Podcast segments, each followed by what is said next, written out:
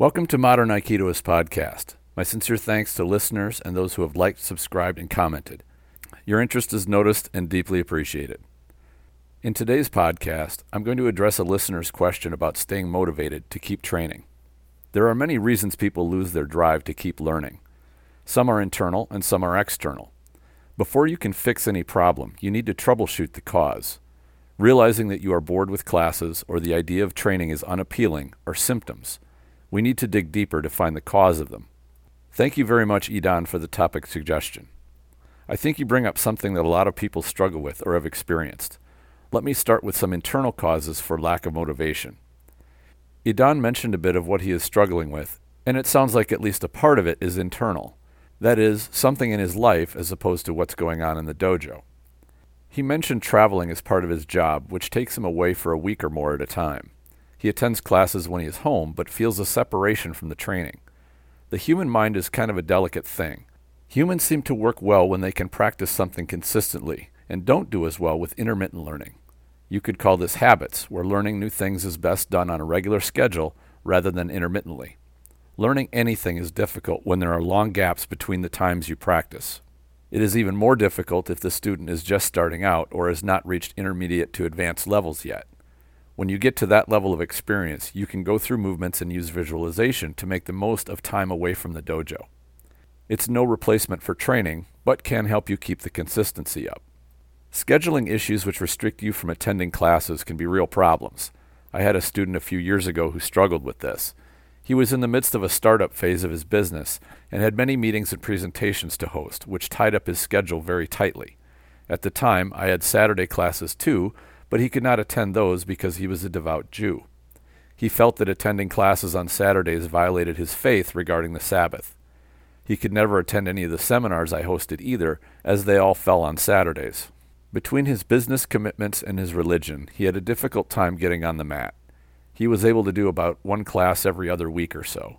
He loved the classes themselves, but came to realize that he wasn't able to make much progress with such sporadic attendance. He felt if something was worth doing, it was worth dedicating time to. Since he wasn't in a position to make the time dedication he felt necessary, he just quit altogether. I told him that I supported his decision and applauded him for looking at it that way. Far too many people never face this fact. They do a few classes a month and then wonder why they aren't getting any better. They look at newer students improving quickly and they start to get down on themselves for it. Sometimes this turns into frustration or even depression. These are easy to avoid with the simple realization that if you don't practice something consistently, you will not get very good at it. It will also take a long time to build skill. I cover this in more detail in a previous podcast. How much time should I spend training? It is also common for people to beat themselves up for not being able to commit to everything they want to do. They tend to be miserable because they feel besieged by life's responsibilities, which stand in the way of what their heart wishes they could do. And I've experienced this myself. Not only do you have to do your job, take care of your family obligations, and deal with general life maintenance tasks, but you also may have friends calling on you for help with all kinds of other things. The worst thing you can suffer from here is the inability to say no. The word no is probably the most powerful word in the English language. So powerful, one can feel bad saying it. The truth is that you can run your life down to the nub by never saying no when people call upon you for favors. The thing is that you need to watch out for your own mental well being. You need some time to yourself, and some time to do things which nourish your soul. Without you being emotionally healthy, you will have nothing left to give all those people who want something from you. If you are feeling this way, chances are you are experiencing exhaustion and perhaps even some depression. When this happens, everything you look upon is a grueling task and a labor, even if it is going to the dojo to train. Things that would get somebody normally excited, you see as a burden. Obviously, this is a lack of motivation and is entirely internal. The prescription is to take a break, breathe, and look at what you can adjust in your life to make some time for yourself.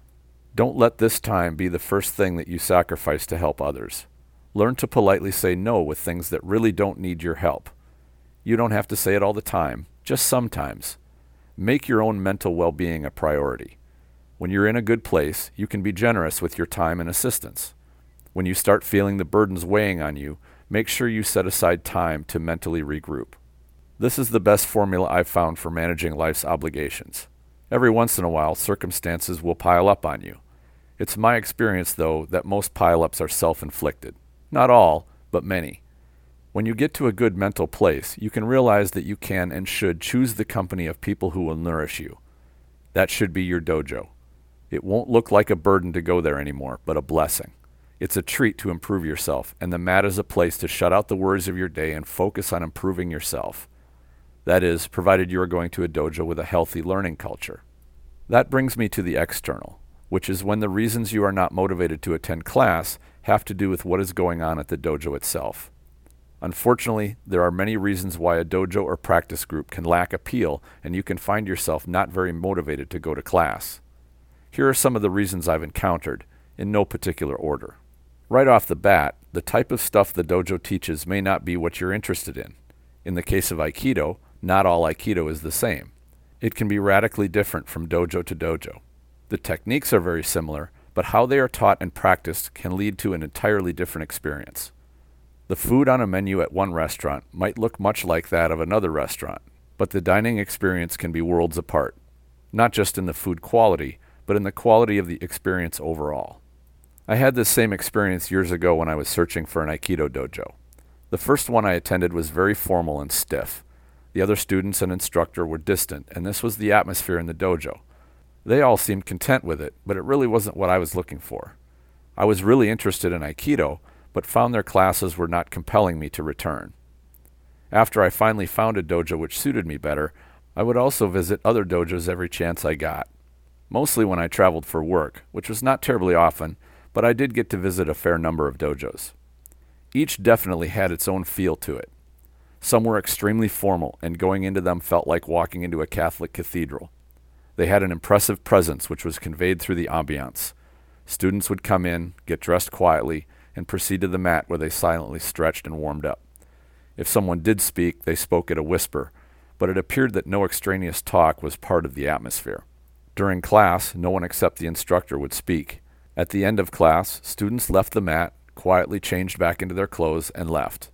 I was glad to experience the class itself, but would never be compelled to return to that dojo. It wasn't the fact that they didn't show decent techniques, which I really don't remember. All I remember about that visit was a very cold and impersonal experience. It may be that a lack of motivation can come from the fact that you want to learn a martial version of Aikido, and the group is not focused on that aspect of Aikido. There are many dojos and instructors who approach their Aikido as a kind of partnered movement practice only. A prospective student called me a few years ago asking about Aikido classes for self defense. He told me that another Aikido dojo nearby told him, That's not what we do. You will need to find another dojo if it is self defense you're interested in. I was shocked by this admission, although I appreciated their honesty. At least they were willing to be forthright with the student rather than taking his money until he found out they were not teaching an actual martial art. The last thing I can think of in terms of general dojo atmosphere and culture, which can affect students' motivation, is politics. Sometimes the effects of politics might be easily spotted and felt, or might be beneath the surface and not noticed until you're there for a while. That is, toxic politics. It might be a few students with poor attitudes, questionable personalities, i.e., egomaniacs or immature people, or those who seem to enjoy hurting others. These can definitely kill motivation for students to come to class. The head instructor or other instructors and the senior students are responsible for the culture and atmosphere in a dojo. They must be diligent about seeing what is going on in a group and dealing with the issues before they start adversely affecting it. Many don't attend these problems and let things slide. The result is that often students are quietly driven away and, from their perspective, are just not motivated to come back. They want to train and learn, not deal with political garbage. What I have described may not be the direct actions or behavior of the instructor himself. The head instructor or regular instructors could be the issue too. It is a huge problem if your instructor doesn't take class seriously. The symptoms of this can be all over the map. Maybe he doesn't show up to class consistently, and you're left to wonder whether if you show up, there will even be a class.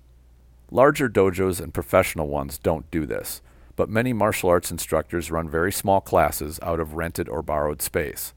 If an instructor is lax about showing up, he shows a lack of commitment.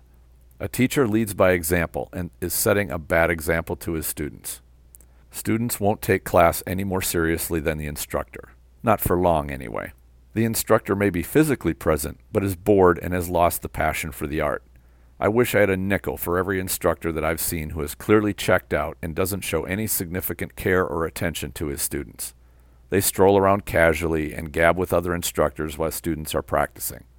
Students pick up on this very quickly.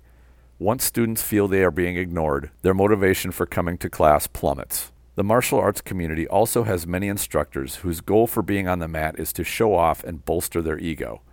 They are there to impress students with their abilities and relish in the adoration they get from impressing students with what they can do. They aren't very interested in teaching or building that skill in students. When students finally realize this, which takes some time, they often lose interest in showing up. The problem gets even worse when the instructor is some kind of a sadist.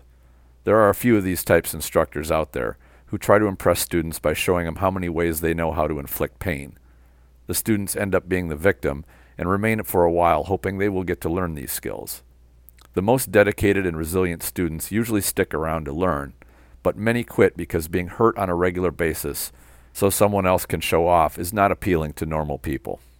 In the end, you should look at both yourself and your dojo to find out exactly what is sapping your motivation.